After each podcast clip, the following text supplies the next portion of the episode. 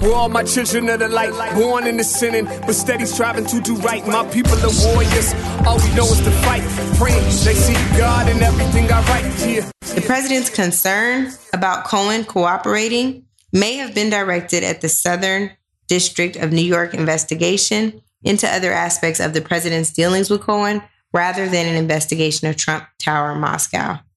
There's also some evidence that the president's concern about Cohen cooperating was based on the president's stated belief that Cohen would provide false testimony against the president in an attempt to obtain a lesser sentence for his unrelated criminal conduct. The president tweeted that Manafort, unlike Cohen, refused to break and make up stories in order to get a deal.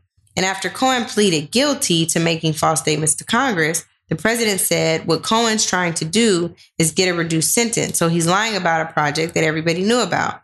But the president also appeared to defend the underlying conduct, saying even if Cohen was right, it doesn't matter because I was allowed to do whatever I wanted during the campaign.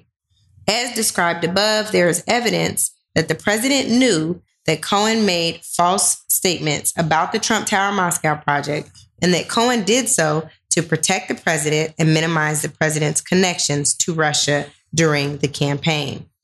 Finally, the president's statements insinuating that members of Cohen's family committed crimes after Cohen began cooperating with the government could be viewed as an effort to retaliate against Cohen and chill further testimony adverse to the president by Cohen or others. It is possible that the president believes, as reflected in his tweets, that Cohen made up stories in order to get a deal for himself and get his wife and father in law off scot free.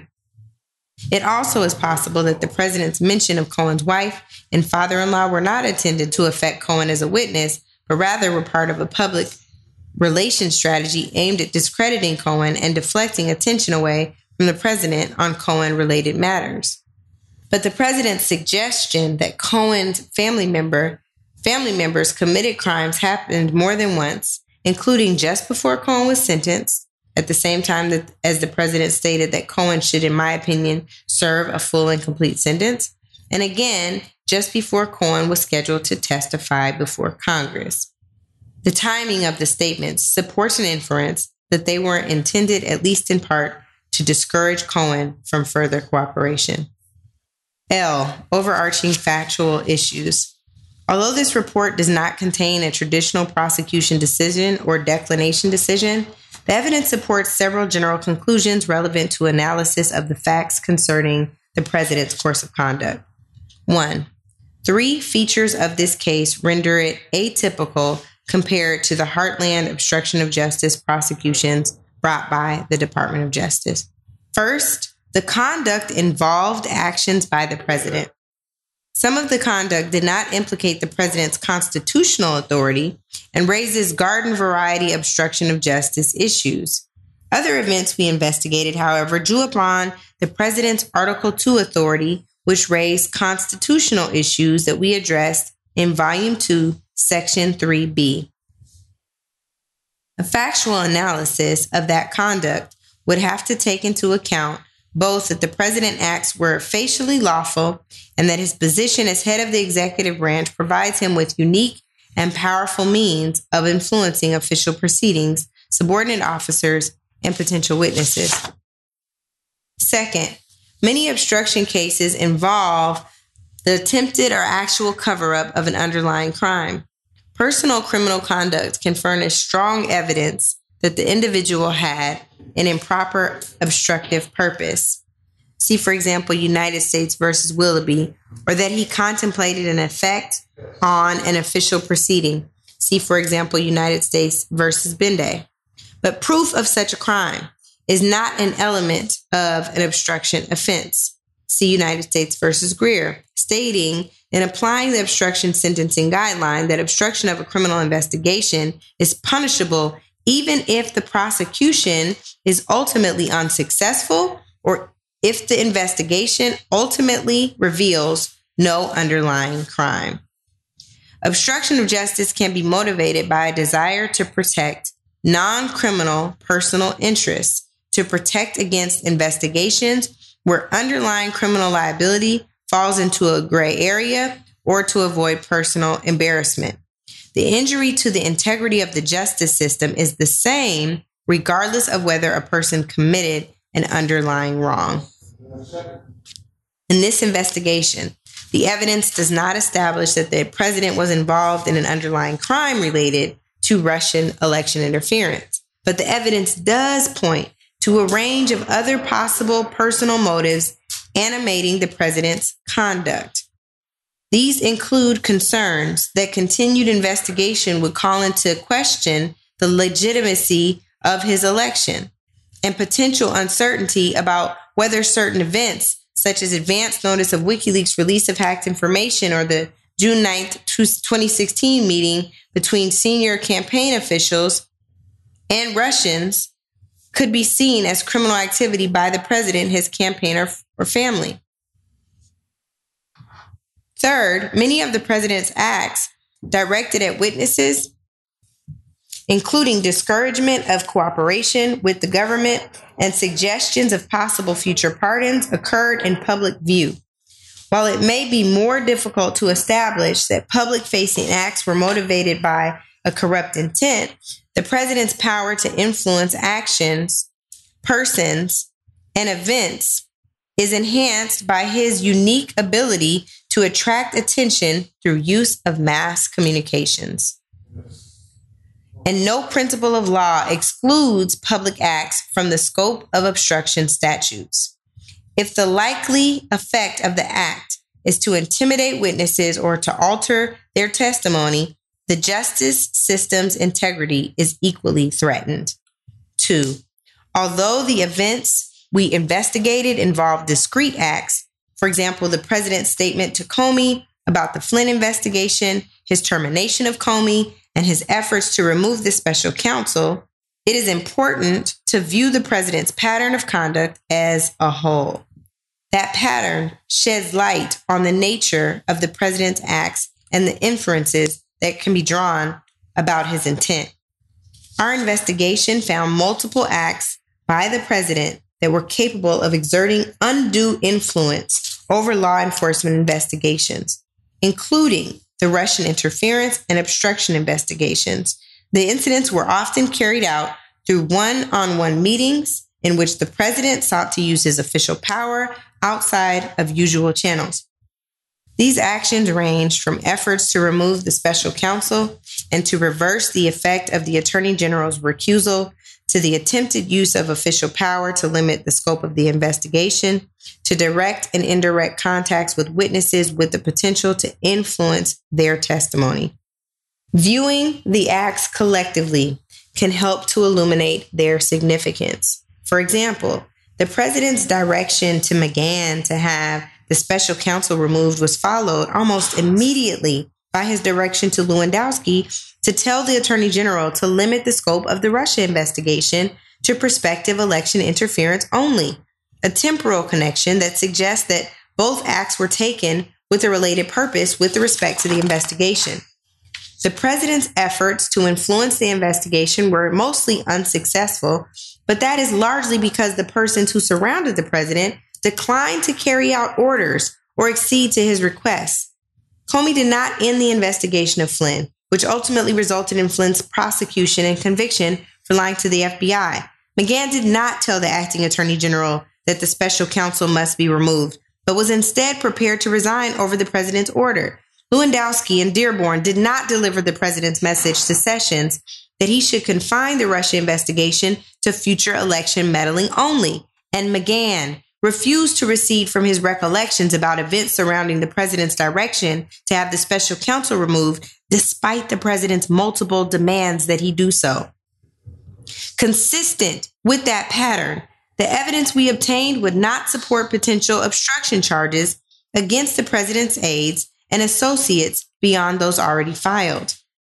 In considering the full scope of the, cons- of the conduct we investigated, the president's actions can be divided into two distinct phases, reflecting a possible shift in the president's motives. In the first phase, the president fired Comey.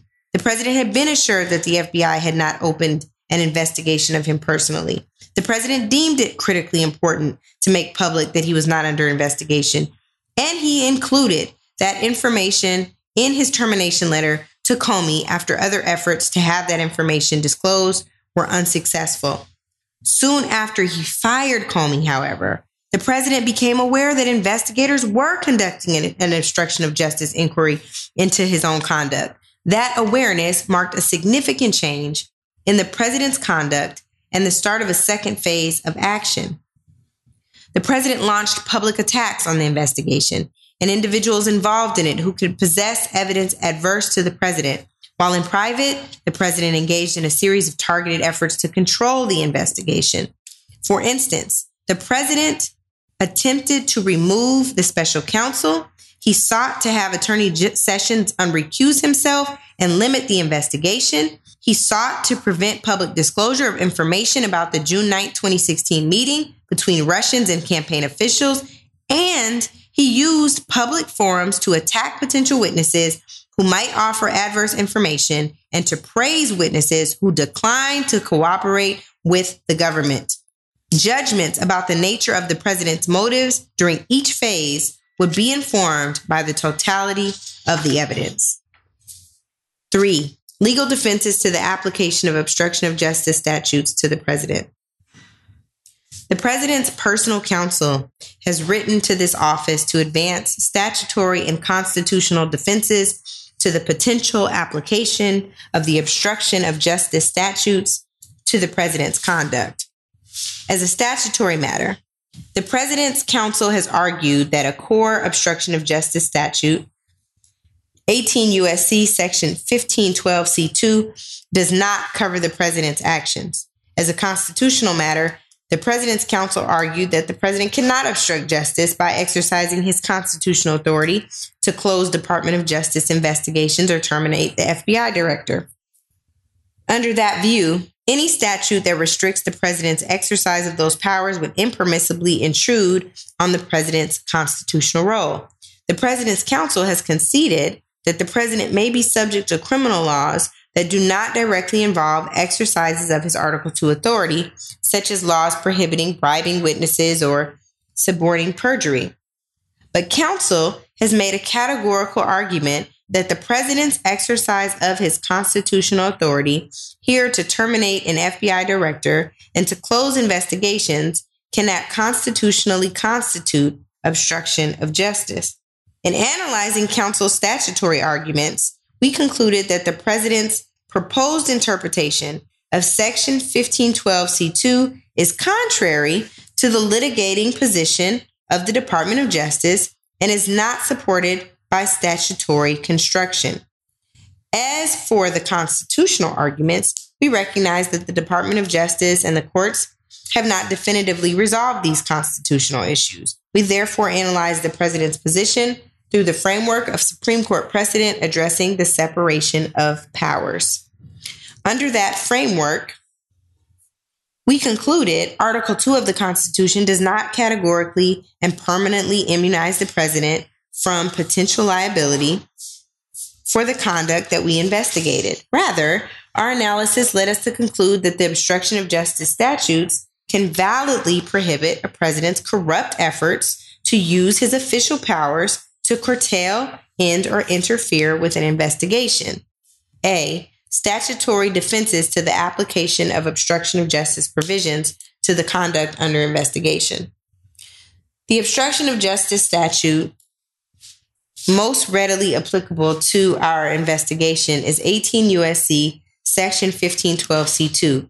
Section 1512C provides whoever corruptly alters, destroys, mutilates, or conceals a record, document, or other object, or attempts to do so with the intent to impair the object's integrity or availability for use in an official proceeding, or otherwise obstructs, influences, or impedes any official proceeding, or attempts to do so, shall be fined under this title or imprisoned not more than 20 years or both. The Department of Justice has taken the position that Section 1512C2 states a broad, independent, and unqualified prohibition on obstruction of justice. While defendants have argued that subsection C2 should be read to cover only acts that would impair the availability or integrity of evidence because that is subsection C1's focus, Strong arguments weigh against that proposed limitation. The text of Section 1512C2 confirms that its sweep is not tethered to Section 1512C1. Courts have so interpreted it. Its history does not counsel otherwise, and no principle of statutory construction dictates a contrary view. On its face, therefore, Section 1512C2 applies to all corrupt means of obstructing a proceeding, pending, or contemplated, including by proper exercise of official power. In addition, other statutory provisions that are potentially applicable to certain conduct we investigated broadly prohibit obstruction of proceedings that are pending before courts, grand juries, and Congress. See 18 USC sections 1503 and 1505. Congress has also specifically prohibited witness tampering. See 18 USC section 1512B. 1. The text of section 1512C2 prohibits a broad range of obstructive acts. Several textual features of section 1512C2 supports the conclusion that the provision broadly prohibits corrupt means of obstructing justice and is not limited by the more specific prohibit, prohibitions in section 1512C1 which focus on evidence impairment. First, the text of section 1512C2 is unqualified. It reaches acts that obstruct, influence, or impede any official proceeding when committed corruptly. Nothing in section 1512C2's text limits the provision to acts that would impair the integrity or availability of evidence for use in an official proceeding. In contrast, section 1512C1 explicitly includes the requirement that the defendant act with the intent to impair the object's integrity or availability for use in an official proceeding. A requirement that Congress also included in two other sections of Section 1512. See 18 USC Sections 1512 A2B2. Use of physical force with intent to cause a person to destroy an object with intent to impair the integrity or availability of the object for use in an official proceeding. 1512 B2B, use of intimidation, threats, corrupt persuasion, or misleading conduct with intent to cause a person to destroy an object with intent to impair the integrity or availability of the object for use in an official proceeding. But no comparable intent or conduct element focused on evidence impairment appears in section 1512C2.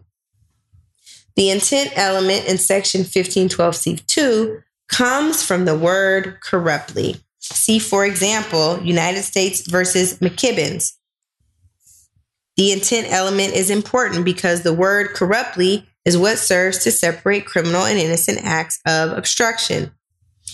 And the conduct element in section 1512C2 is obstructing, influencing, or impeding a proceeding. Congress is presumed to have acted intentionally in the disparate inclusion and exclusion of evidence impairment language.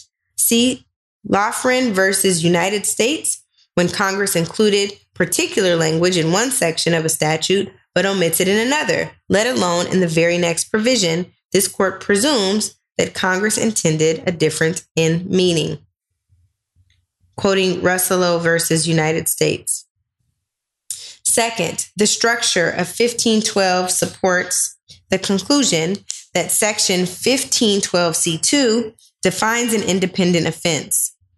Section 1512C2 delineates a complete crime with different elements from Section 1512C1, and each subsection of 1512C contains its own attempt prohibition underscoring that there are independent prohibitions. The two subsections of 1512C are connected by the conjunction or, indicating that each provides an alternative basis for criminal liability. See Loughrin. Ordinary use of or is almost always disjunctive, that is, the words it connects are to be given separate meanings. In Loughrin, for example, the Supreme Court relied on the use of the word or to hold that adjacent and overlapping subsections of the bank fraud statute 18 USC section 1344 state distinct offenses and that subsection 1344.2 therefore should not be interpreted to contain an additional element specified only in subsection 1344.1. See also Shaw versus United States, recognizing that the subsections of the bank fraud statute overlap substantially, but identifying distinct circumstances covered by each. And here, as in Loughrin, Section 1512C's two clauses have separate numbers, line breaks before, between, and after them, an equivalent indentation, thus placing the clauses visually on an equal footing and indicating that they have separate meanings. Third, the introductory word otherwise in section 1512 C2 signals that the provision covers obstructive acts that are different from those listed in section 1512 C1. See Black's Law Dictionary 1101. Otherwise means in a different manner, in another way, or in other ways. See also American Heritage College Dictionary online. Are we breaking this down to the lowest common denominator? One, in another way differently. Two, under other circumstances. See also Gooch versus United States, characterizing otherwise as a broad term and holding that a statutory prohibition on kidnapping for ransom or reward or otherwise is not limited by the word ran- words ransom and reward to kidnappings for pecuniary benefits. Collazos versus United States. Construing otherwise in 28 USC section 2466 1C to reach beyond the specific examples listed in prior subsections, thereby covering the myriad means that human ingenuity might devise to permit a person to avoid the jurisdiction of a court. Begay versus United States, recognizing that otherwise is defined to mean in a different way or manner, and holding that the word otherwise, introducing the residual clause in the Armed Career Criminal Act, 18 USC, section 924 E2B2, can but need not necessarily refer to a crime that is similar to the listed examples in some respects, but different in others. The purpose of the word otherwise in section 1512C2 is therefore to clarify that the provision covers obstructive acts other than the destruction of physical evidence with the intent to, to re impair its integrity or availability, which is the conduct addressed in section 1512C1. The word otherwise does not signal that Section 1512C2 has less breadth in covering obstructive conduct than the language of the provision implies. We just read a whole section on what otherwise means. Two, judicial decisions support a broad reading of Section 1512C2. Courts have not limited Section 1512C2 to conduct that impairs evidence, but instead have read it to cover obstructive acts in any form. As one court explained, this expansive subsection operates as a catch all to cover otherwise obstructive behavior that might constitute a more specific offense like document destruction, which is listed in C1. United States versus Volpendesto. For example, in United States versus Ring, the court rejected the argument that Section 1512C2's reference to conduct that otherwise obstructs, influences, or impedes any official proceeding is limited to conduct that is similar to the type of conduct prescribed in subsection C1, namely, conduct that impairs the integrity or availability of records, documents, or other objects for use in an official proceeding. The court explained that the meaning of section 1512C2 is plain on its face, and courts have upheld convictions under section 1512C2 that did not involve evidence impairment, but instead resulted from conduct that more broadly thwarted arrests or investigations. See, for example, United States versus Martinez. Police officer tipped off suspects about issuing of arrest warrants before outstanding warrants could be executed, thereby potentially interfering with an ongoing grand jury proceeding. United States versus Ehrenfeld. Officer disclosed existence of an undercover investigation to his target.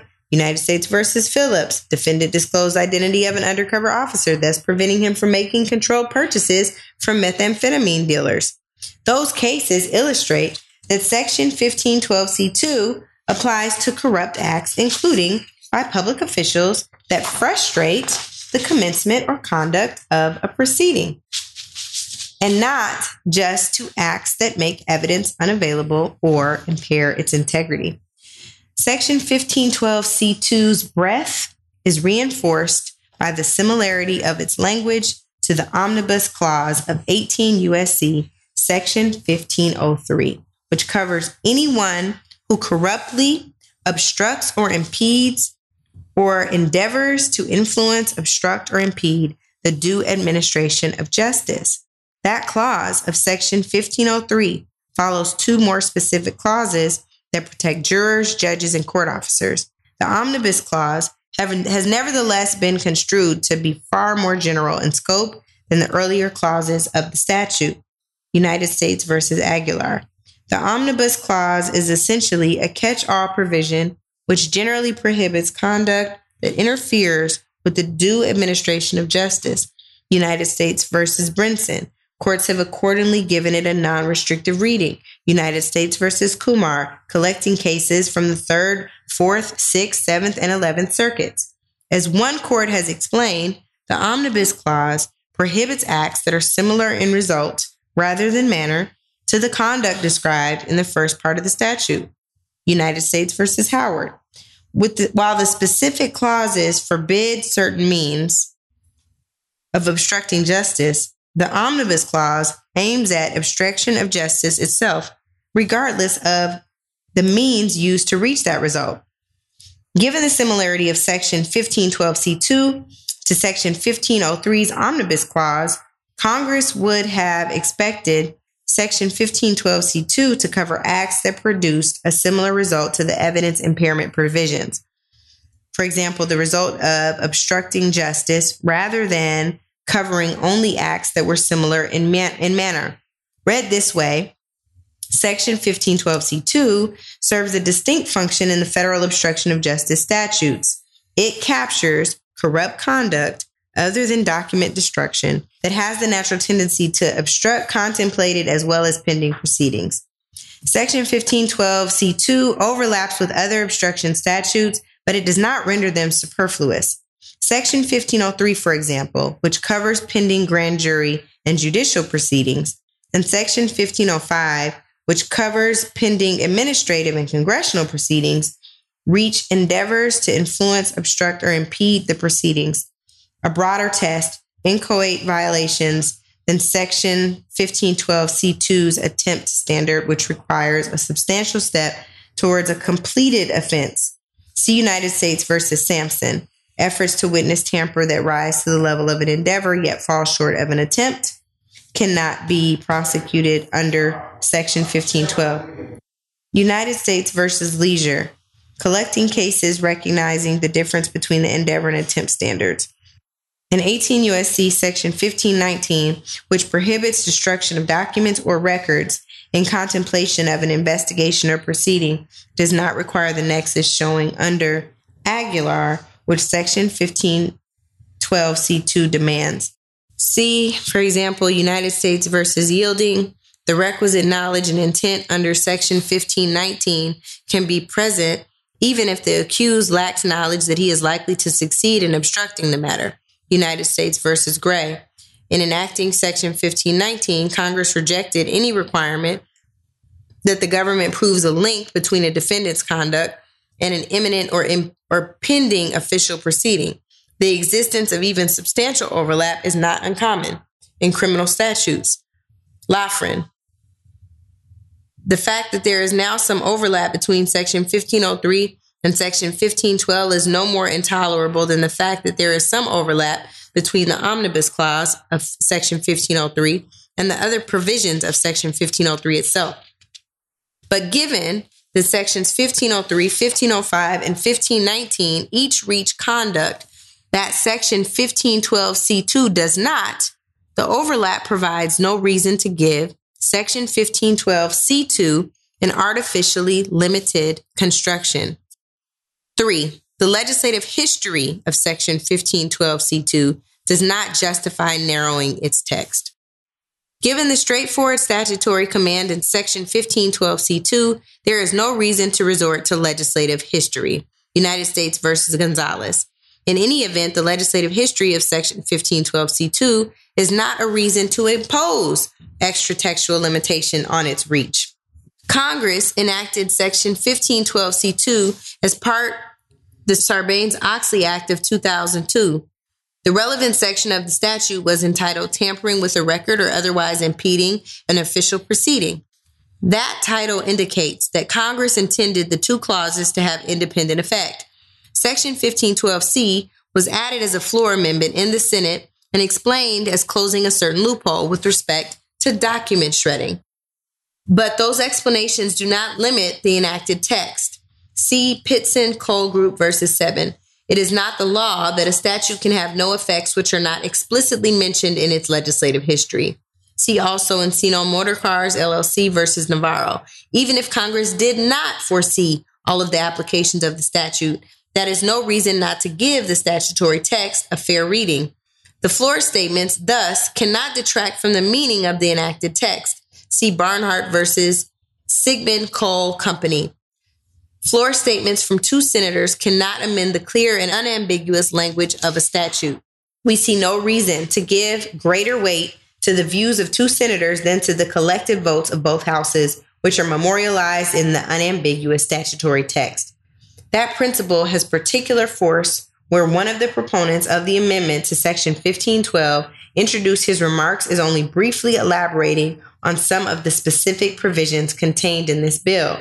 Indeed, the language Congress used in Section 1512C2 prohibiting, corruptly obstructing, influencing, or impeding any official proceeding or attempting to do so parallels a provision that Congress considered years earlier in a bill designed to strengthen protections against witness tampering and obstruction of justice. While the earlier provision is not a direct antecedent of Section 1512C2, Congress's understanding of the broad scope of the earlier provision is instructive, recognizing that the proper administration of justice may be impeded or thwarted by a variety of corrupt methods, limited only by the imagination of the criminally inclined, Congress considered a bill that would have amended Section 1512 by making it a crime when a person corruptly influences, obstructs, or impedes the enforcement and prosecution of federal law. Administration of a law under which an, an official proceeding is being or may be conducted, or the exercise of a federal legislative power of inquiry. The Senate committee explained that the purpose of preventing an obstruction of or miscarriage of justice cannot be fully carried out by a simple enumeration of the commonly prosecuted obstruction offenses. There must also be protection against the rare type of conduct that is the product of the inventive criminal mind and which also thwarts justice. The report gave examples of conduct actually prosecuted under the current residual clause in 18 USC section 1503, which would probably not be covered in this series of provisions without a residual clause. One prominent example was a conspiracy to cover up the Watergate burglary and its aftermath by having the Central Intelligence Agency seek to interfere with an ongoing FBI inter- investigation of the, the burglary. The report therefore indicates a congressional awareness not only that residual clause language resembling Section 1512C2 broadly covers a wide variety of obstructive conduct, but also that such language reaches the improper use of governmental processes to obstruct justice, specifically the Watergate cover up orchestrated by White House officials, including the president himself.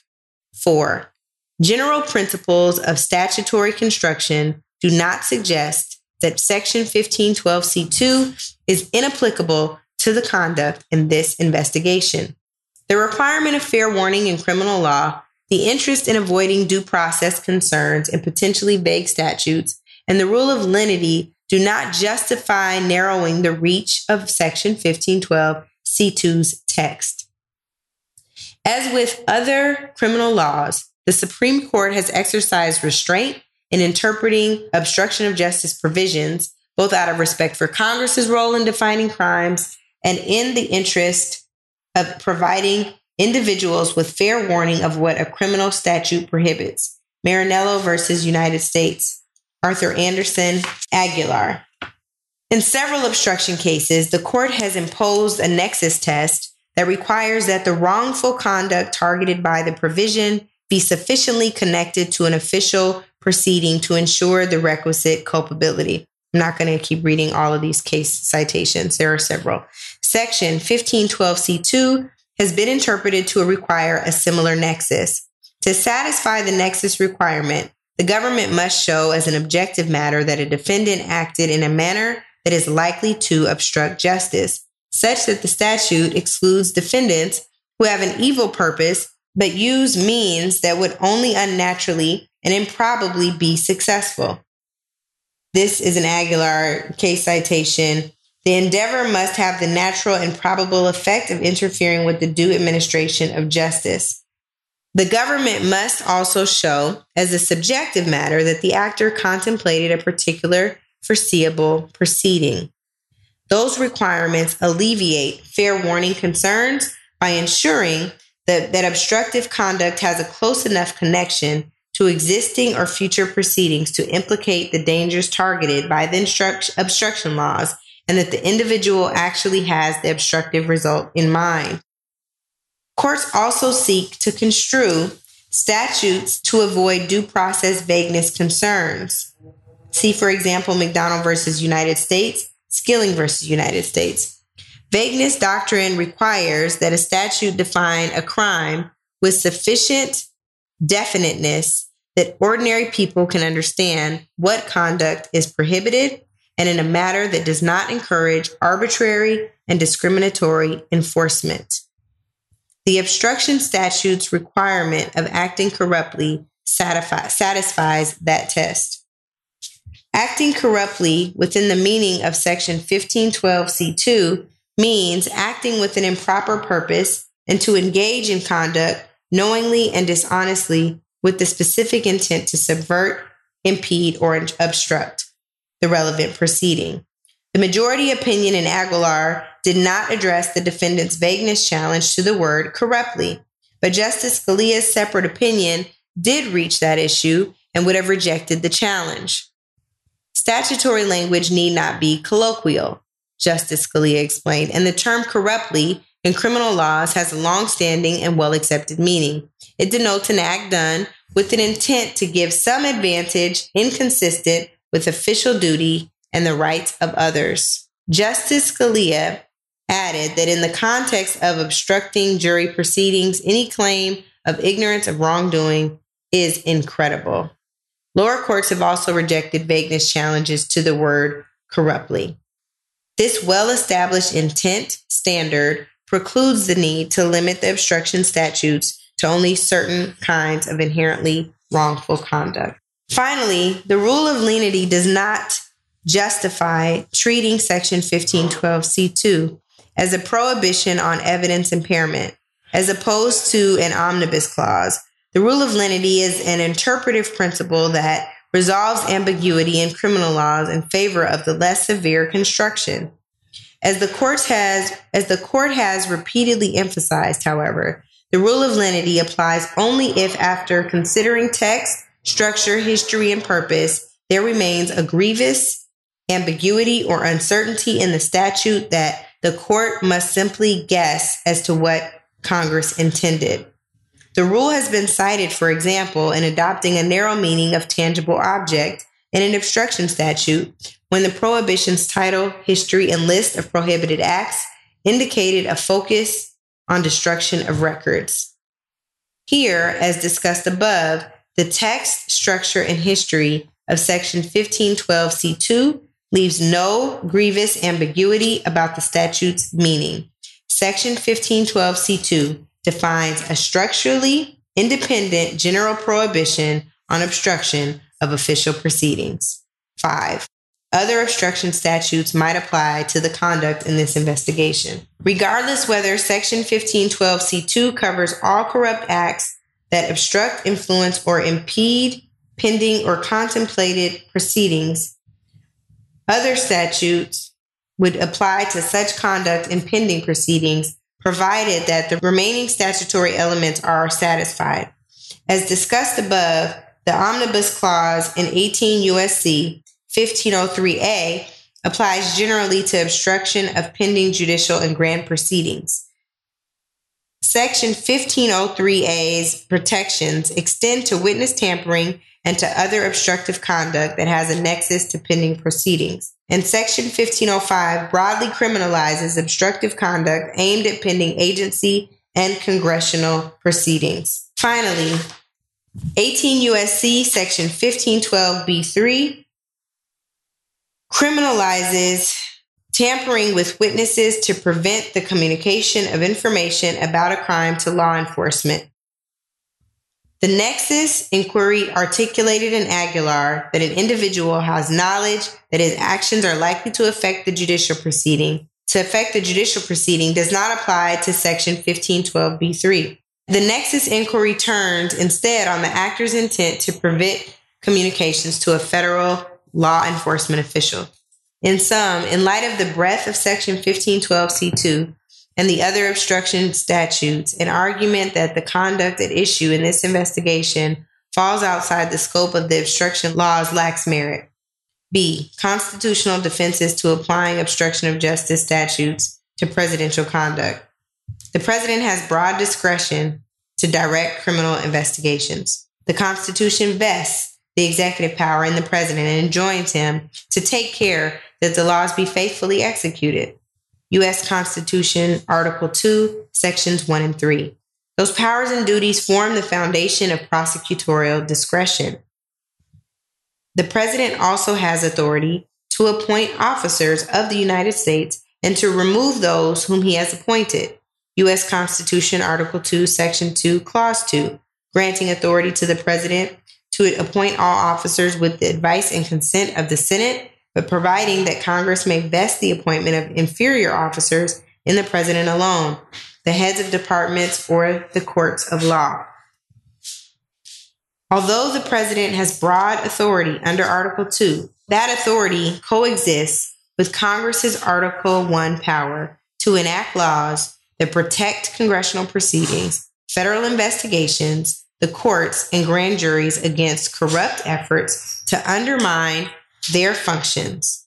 Usually, the con- those constitutional powers function in harmony with the president enforcing the criminal laws under Article 2 to protect against corrupt, obstructive acts. But when the president's official actions come into conflict with the prohibitions in the obstruction statutes, any constitutional tension is reconciled through separation of powers analysis. The president's counsel has argued that the president's exercise of his constitutional authority to terminate an FBI director and to close investigations cannot constitutionally constitute obstruction of justice. As noted above, no Department of Justice position or Supreme Court precedent directly resolved this issue. We did not find counsel's contention, however, to accord with our reading of the Supreme Court authority addressing separation of powers issues. Applying the court's framework for analysis, we concluded that Congress can validly regulate the president's exercise of official duties to prohibit actions motivated by a corrupt intent to obstruct justice. The limited effect on presidential power that results from that restriction would not impermissibly undermine the president's ability to perform his Article 2 functions. One, the requirement of a clear statement to apply statutes to presidential conduct does not limit the obstruction statutes. Before addressing Article 2 issues directly, we consider one threshold statute. We consider one threshold statutory construction principle that is unique to the presidency. The principle that generally statutes must be read as not applying to the president if they do not expressly apply where application would arguably limit the president's constitutional role. This clear statement rule has its source in two principles. Statutes should be construed to avoid serious constitutional questions and Congress should not be assumed to have altered the constitutional separation of powers without clear assurance that it intended that result. The Supreme Court has applied that clear statement rule in several cases. In one leading case, the court construed the Administrative Procedure Act not to apply to judicial review of presidential action. The court explained that it would require an express statement by Congress before assuming it intended the president's performance of his statutory duties to be reviewed for abuse of discretion. In another case, the court interpreted the word utilized in the Federal Advisory Committee Act to apply only to the use of advisory committees established directly or indirectly by the government, thereby excluding the American Bar Association's advice to the Department of Justice about federal judicial candidates. The court explained that a broader interpretation of the term utilized in FACA would raise serious questions whether the statute infringed unduly on the president's Article 2 power to nominate federal judges and violated the doctrine of separation of powers. Another case found that an established canon of statutory construction applied with special force to provisions that would impinge on the president's foreign affairs power if construed broadly. Not reading all of these citations anymore. You guys should go and look it up yourselves. The Department of Justice has relied on this clear statement principle to interpret certain statutes as not applying to the president at all, similar to the approach taken in Franklin. There's a citation to a memo on conflict of interest problems arising out of the president's nomination of Nelson A. Rockefeller to be vice president under the 25th Amendment to the Constitution. Okay. Other OLC opinions interpret statutory text not to apply to certain presidential or executive actions because of constitutional concerns. But OLC has also recognized that this clear statement rule does not apply with respect to a statute that raises no separation of powers questions for it to be applied to the president, such as the federal bribery statute 18 USC section 201. OLC explained that application of section 201 raises no separation of powers question, let alone a serious one, because the Constitution confers no power in the president to receive bribes. In support of that conclusion, OLC noted constitutional provisions that forbid increases in the president's comp- compensation while in office, which is what a bribe would function to do. Under OLC's analysis, Congress can permissibly criminalize certain obstructive conduct by the president, such as suborning perjury, intimidating witnesses, or fabricating evidence, because those prohibit- prohibitions raise no separation of powers questions.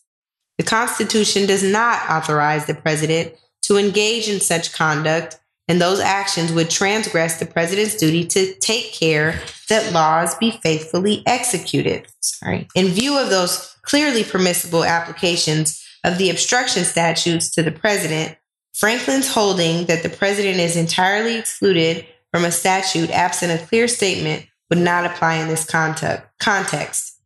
A more limited application of a clear statement rule to exclude from the obstruction statutes only certain acts by the president, for example, removing prosecutors or ending investigations for corrupt reasons, would be difficult to implement as a matter of statutory interpretation. It is not obvious how a clear statement rule would apply to an omnibus provision like Section 1512C2 to exclude corruptly motivated obstructive acts only when carried out in the president's conduct of office. No statutory term could easily bear that specialized meaning. For example, the word corruptly has a well established meaning that does not exclude, exclude exercises of official power for corrupt ends. Indeed, an established definition states that corruptly means action with an intent to secure an improper advantage, inconsistent with official duty and the rights of others.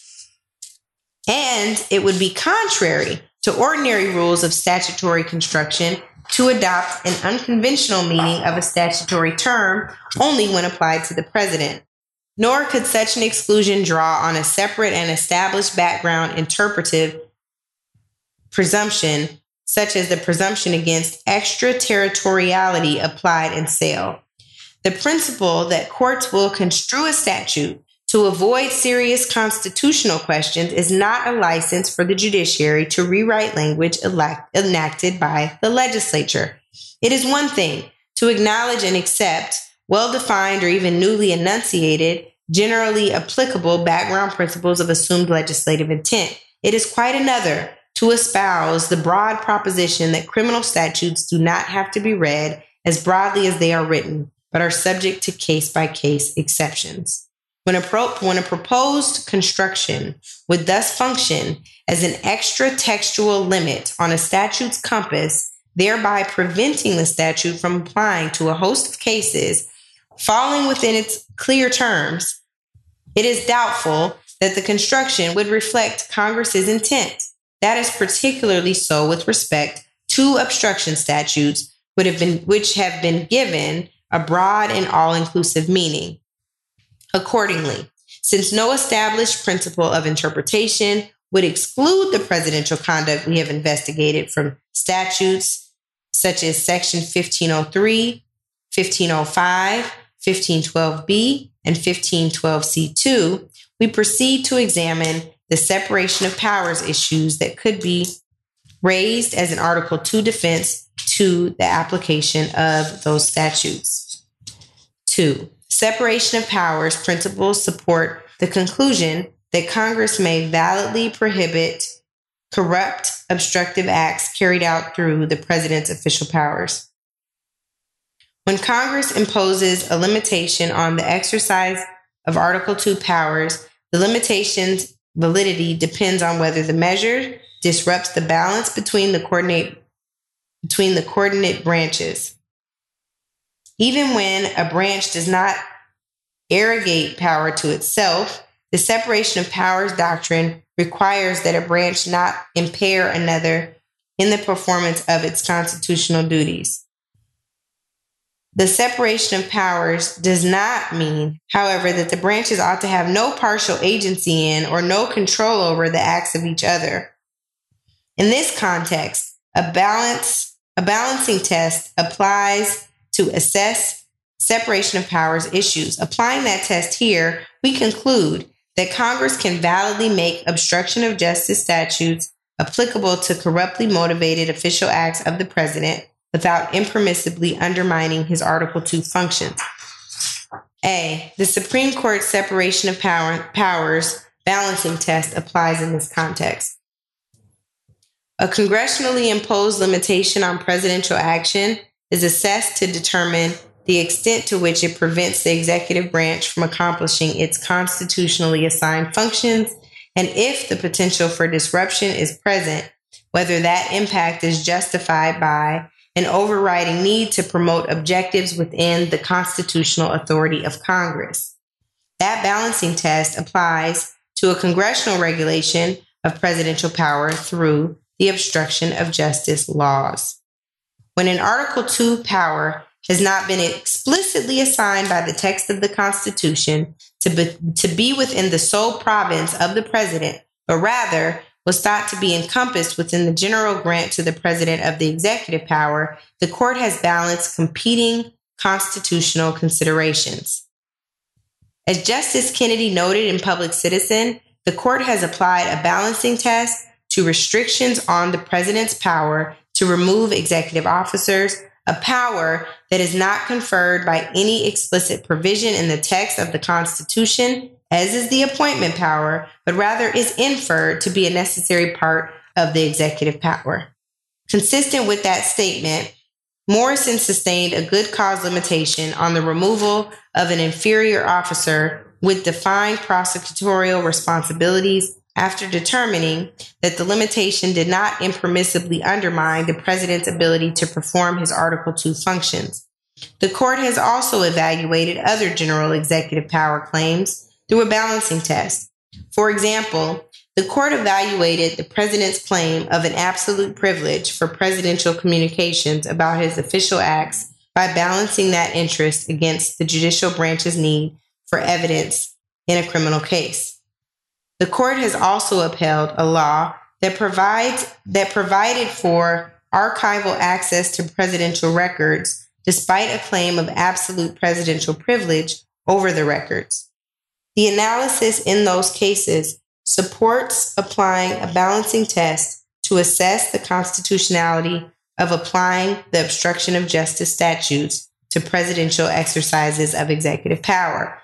Only in a few instances has the court applied a different framework.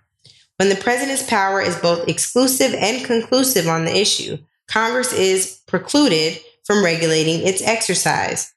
In Zivotofsky, for example, the court followed Justice Jackson's familiar tripartite framework in Youngstown Sheet and Tube Company versus Sawyer and held that the president's authority to recognize foreign nations is exclusive. But even when a power is exclusive, Congress's powers and its central role in making laws give it substantial authority regarding many of the policy determinations that precede and follow the president's act.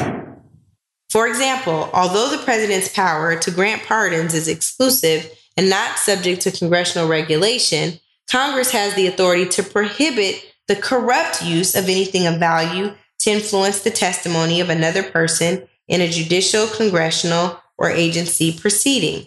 18 USC section 201b3, which would include the offer or promise of a pardon to induce a person to testify falsely or not to testify at all. The offer of a pardon would precede the act of pardoning and thus be within Congress's power to regulate, even if the pardon itself is not. Just as the speech or debate clause U.S. Constitution, Article 1, Section 6, Clause 1, absolutely protects legislative acts, but not a legislator's taking or agreeing to take money for a promise to act in a certain way. For it is taking the bribe, not performance of the illicit compact, that it is a, that is a criminal act. The promise of a pardon to corruptly influence testimony would not be a constitutionally immunized act. The application of obstruction statutes to such promises, therefore, would raise no serious separation of powers issue. B. The effect of obstruction of justice statutes on the president's capacity to perform his Article 2 responsibilities is limited. Under the Supreme Court's balancing test for analyzing separation of powers, issues. The first task is to assess the degree to which applying obstruction of justice statutes to presidential actions affect the president's ability to carry out his Article 2 responsibilities. As discussed above, applying obstruction of justice statutes to presidential conduct that does not involve the president's conduct of office, such as influencing the testimony of witnesses, is constitutionally unproblematic. The president has no more right than other citizens to impede official proceeding, proceedings by corruptly influencing witness testimony. The conduct would be equally improper, whether effectuated through direct efforts to produce false testimony or suppress the truth, or through the actual threatened or promised use of official powers to achieve the same result. The president's action in curtailing criminal investigations or prosecutions or discharging law enforcement officials raised different questions. Each type of action involves the exercise of executive discretion in furtherance of the president's duty to take care that the laws be faithfully executed. Congress may not supplant the president's exercise of executive power to supervise prosecutions or to remove officers who occupy law enforcement positions. Yet the obstruction of justice statutes do not aggrandize power in Congress or usurp executive authority. Instead, they impose a discrete limitation on conduct only when it is taken with the corrupt intent to obstruct justice. The obstruction statutes thus would restrict presidential action only by prohibiting the president from acting to obstruct official proceedings for the improper purpose of protecting his own interests. See Volume 2, Section 3A3. The direct effect on the president's freedom of action would correspondingly be a limited one.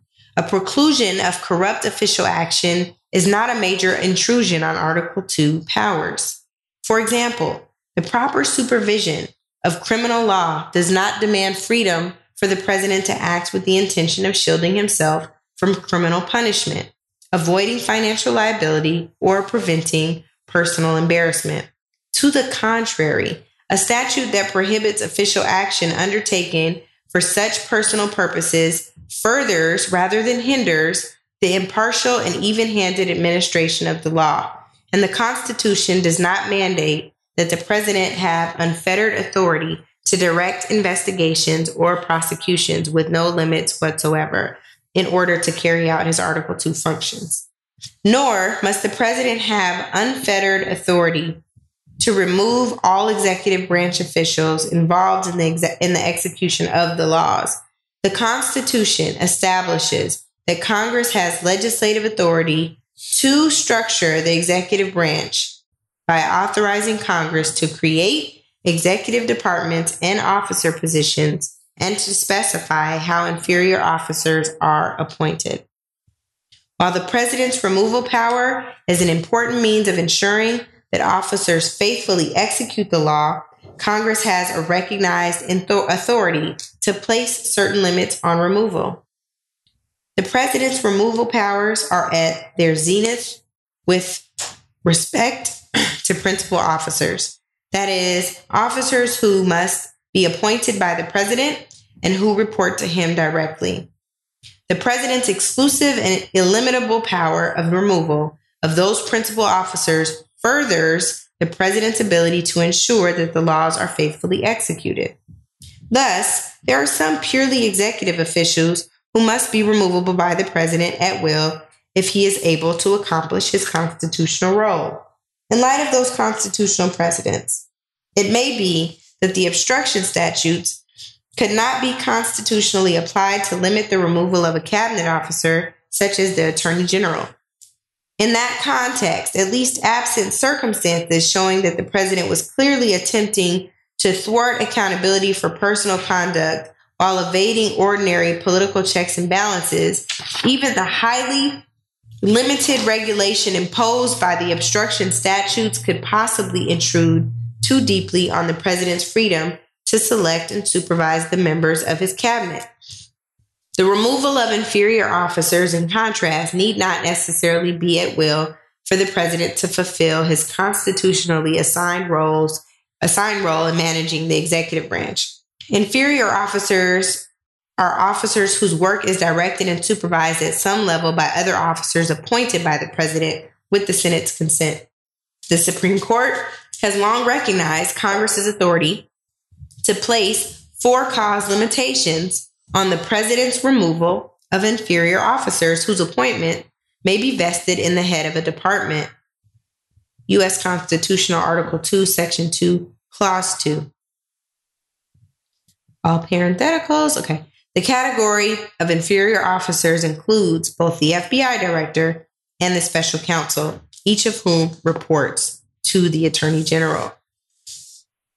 Their work is thus directed and supervised by a presidentially appointed, Senate confirmed officer. Where the Constitution permits Congress to impose a good cause limitation on the removal of an executive branch officer, the Constitution should equally permit Congress to bar removal for the corrupt purpose of obstructing justice. Limiting the range of permissible reasons for removal to exclude a corrupt purpose imposes a lesser restraint on the president than requiring an affirmative showing of good cause. It follows that for such inferior officers, Congress may constitutionally restrict the president's removal authority if that authority was exercised for the corrupt purpose of obstructing justice. And even if a particular inferior officer's position might be of such importance to the execution of the laws that the president must have at will removal authority. The obstruction of justice statutes could still be constitutionally applied to forbid removal for a corrupt reason. A narrow and discrete limitation on removal that precluded corrupt action would leave ample room for all other considerations, including disagreement over policy or loss of confidence in the officer's judgment or commitment. A corrupt purpose prohibition, therefore, would not undermine the president's ability to perform his Article 2 functions accordingly. Because the separation of powers question is whether the removal restrictions are of such a na- nature that they impede the president's ability to perform his constitutional duty, a restriction on removing an inferior officer for a corrupt reason, a reason grounded in achieving personal rather than official ends, does not seriously hinder the president's performance of his duties. The president retains broad latitude to supervise investigations and remove officials circumscribed in this context only by the requirement that he not act for corrupt personal purposes. C. Congress has powers to protect congressional, grand jury, and judicial proceedings against corrupt acts from any source. Where a law imposes a burden on the president's performance of Article 2 functions, separation of powers analysis considers whether the statutory measure is justified by an overriding need to promote objectives within the constitutional authority of Congress. Here, Congress enacted the obstruction of justice statutes to protect, among other things, the integrity of its own proceedings, grand jury investigations, and federal criminal trials. Those objectives are within Congress's authority and serve strong governmental interests. Congress has Article 1 authority to define generally applicable criminal law and apply it to all persons, including the president. Congress clearly has authority to protect its own legislative functions against corrupt efforts designed to impede legitimate fact gathering and lawmaking efforts. Congress also has authority to establish a system of federal courts, which includes the power to protect the judiciary against obstructive acts.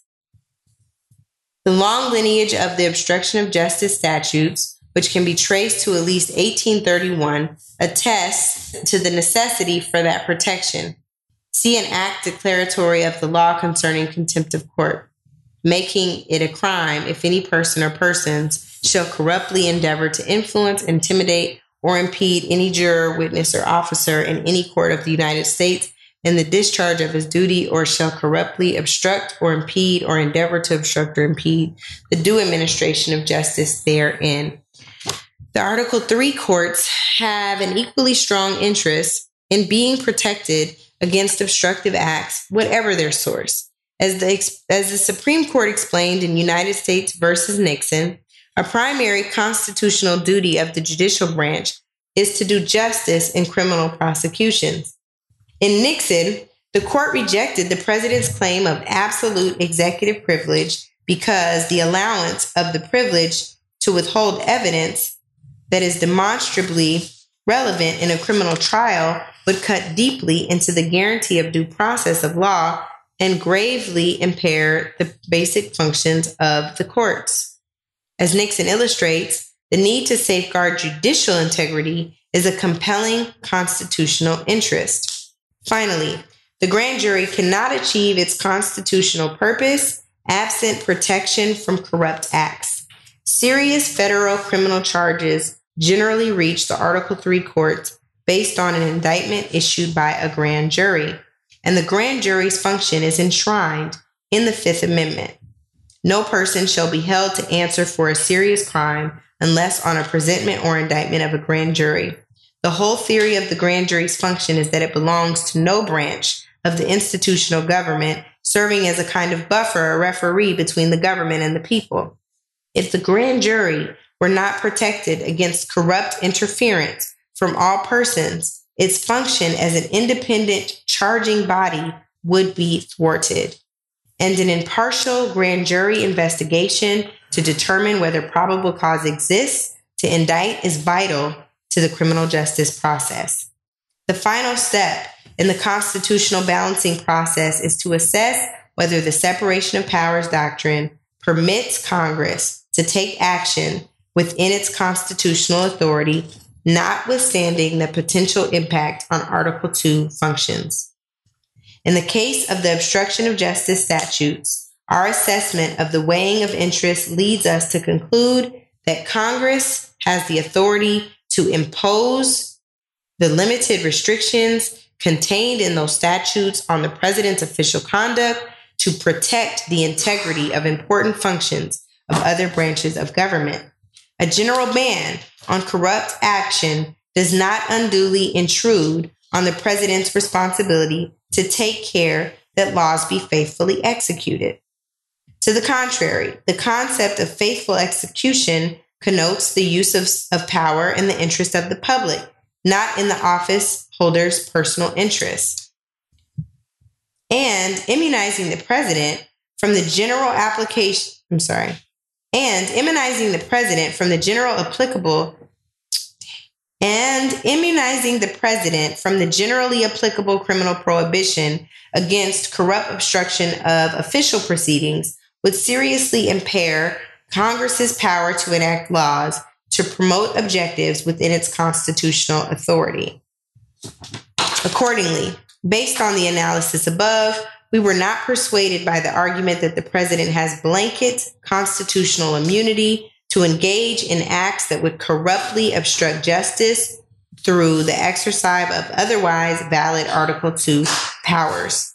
Three, ascertaining whether the president violated the obstruction statutes would not chill his performance of Article 2 duties. Applying the obstruction statutes to the president's official conduct would involve determining as a factual matter whether he engaged in an obstructive act, whether the act had a nexus to official proceedings, and whether he was motivated by corrupt intent. But applying those standards to the president's official conduct should not hinder his ability to to to perform his Article 2 duties. Several safeguards would prevent a chilling effect the existence of settled legal standards, the presumption of regularity in prosecutorial actions, and the existence of evidentiary limitations on pro- probing the president's motives. And historical experience confirms that no impermissible chill should exist. As an initial matter, the term corruptly sets a demanding standard. It requires a concrete showing that a person acted with an intent to obtain an improper advantage for himself or someone else, inconsistent with official duty and the rights of others. That standard parallels the president's constitutional obligation to ensure the faithful execution of the laws. And virtually everything that the president does in the routine conduct of office will have a clear government purpose and will not be contrary to his official duty. Accordingly, the president has no reason to be chilled in those actions because, in virtually all instances, there will be no credible basis for suspecting a corrupt personal motive. The point is, all is illustrated by examples of conduct that would and would not satisfy the stringent corrupt motive standard. Oh, I want to read this footnote actually for 1091. This applies to, to section two. A possible remedy through impeachment for abuses of power would not substitute for potential criminal liability after a president leaves office. Impeachment will remove a president from office, but would not address the underlying culpability of the conduct or serve the usual purposes of the criminal law.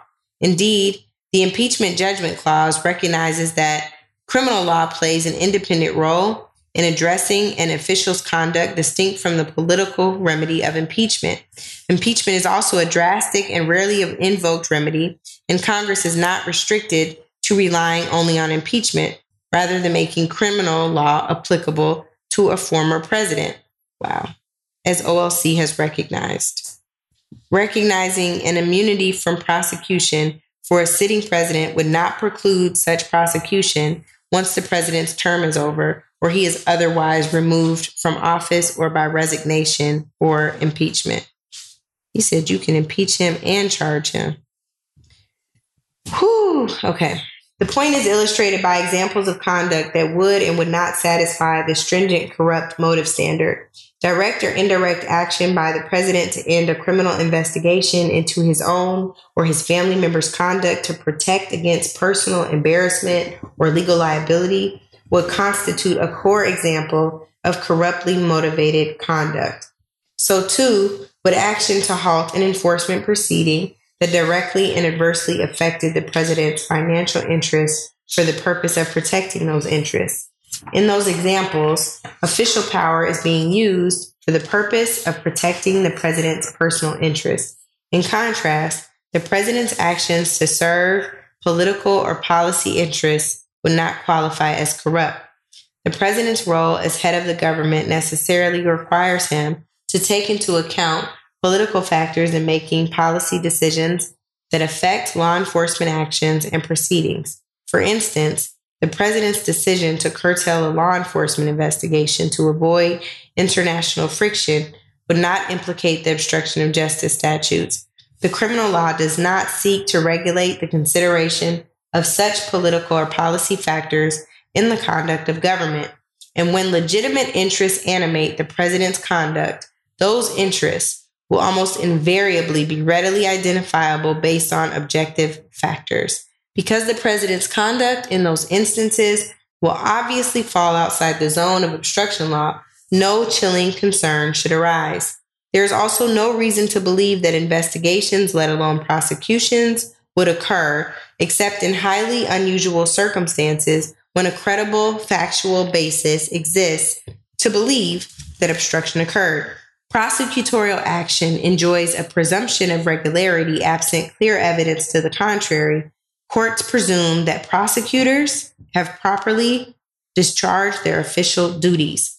The presumption of prosecutorial regularity would provide even greater protection to the president than exists in routine cases, given the prominence and sensitivity of any matter involving the president and the likelihood that such matters will be subject to thorough and careful review at the most senior levels of the Department of Justice. Under OLC's opinion that a sitting president is entitled to immunity from indictment, only a successor administration would be able to prosecute a former administration. But that consideration does not suggest that a president would have any basis for fearing abusive investigation or prosecutions after leaving office. There are obvious political checks against initiating a baseless investigation or prosecution of a former president. And the Attorney General holds the power to conduct the criminal litigation of the United States government, which provides a strong institutional safeguard against politicized investigations or prosecutions. This footnote also probably matters. Similar institutional safeguards protect Department of Justice officers and line prosecutors against unfounded investigations into prosecutorial acts. Prosecutors are generally barred from participating in matters implicating their personal interests and are instructed not to be influenced by their own professional or personal circumstances.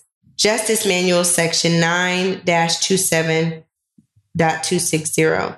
So prosecutors would not frequently be in a position to take action that could be perceived as corrupt and personally motivated. And it's, if such cases arise, criminal investigation would be conducted by responsible officials at the Department of Justice who can be presumed to refrain from pursuing an investigation absent a credible factual basis. Those facts distinguish the criminal context from the common law rule of prosecutorial immunity, which protects against the threat of suit by a defendant who often will transform his resentment at being prosecuted into the ascription of improper and malicious actions.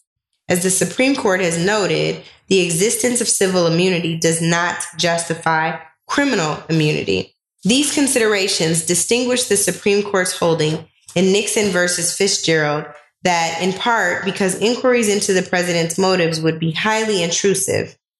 The president is absolutely immune from private civil damages actions and based on his official conduct. As Fitzgerald recognizes, there is a lesser public interest in actions for civil damages than, for example, in criminal prosecutions. And private actions are not subject to the institutional protections of an action under the supervision of the Attorney General and subject to a presumption of regularity.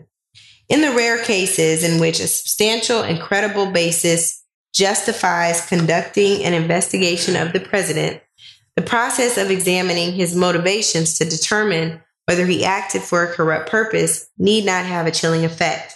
Ascertaining the president's motivations would turn on any explanation he provided to justify his actions, the advice he received, the circumstances surrounding the actions, and the regularity or irregularity of the process he employed to make decisions. But grand juries and courts would never, sorry, but grand juries and courts would not have automatic access to confidential presidential communications on those matters. Rather, they could be presented in official proceedings only on a showing of sufficient need. In any event, probing the president's intent in a criminal matter is unquestionably constitutional in at least one context. The offense of bribery turns on the corrupt intent to receive a thing of value in return for being influenced in official action.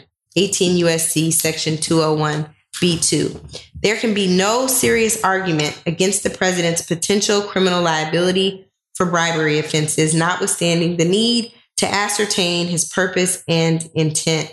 Finally, history provides no reason to believe that any asserted chilling effect justifies exempting the president from the obstruction laws. As a historical matter, presidents have very seldom been the subject of grand jury investigations, and it is rarer still for circumstances to raise even the possibility of a corrupt personal motive for argu- arguably obstructive action through the president's use of official power.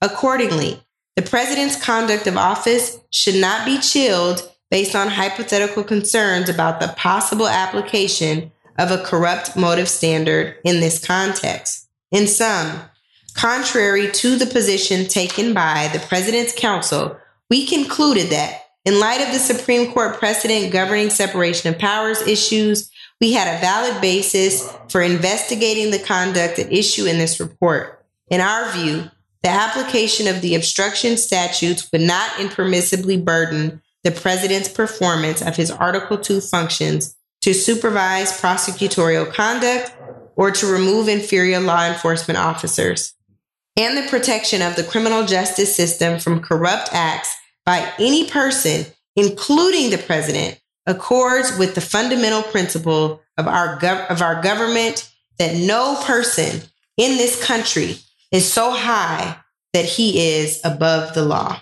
Conclusion. Because we determined not to make a traditional prosecutorial judgment, we did not draw ultimate conclusions about the president's conduct. The evidence we obtained about the president's actions and intent presents difficult issues that would need to be resolved if we were making a traditional prosecutorial judgment. At the same time, if we had confidence after a thorough investigation of the facts that the president clearly did not commit obstruction of justice, we would so state. Based on the facts and the applicable legal standards, we are unable to reach that judgment. Accordingly, while this report does not conclude that the president committed a crime, it also does not exonerate him. It's the Mueller Report, Volume 2. It's a wrap. We're all my children of the light, born in the sinning, but steady striving to do right. My people are warriors, all we know is to fight, praying they see God in everything I write. Yeah.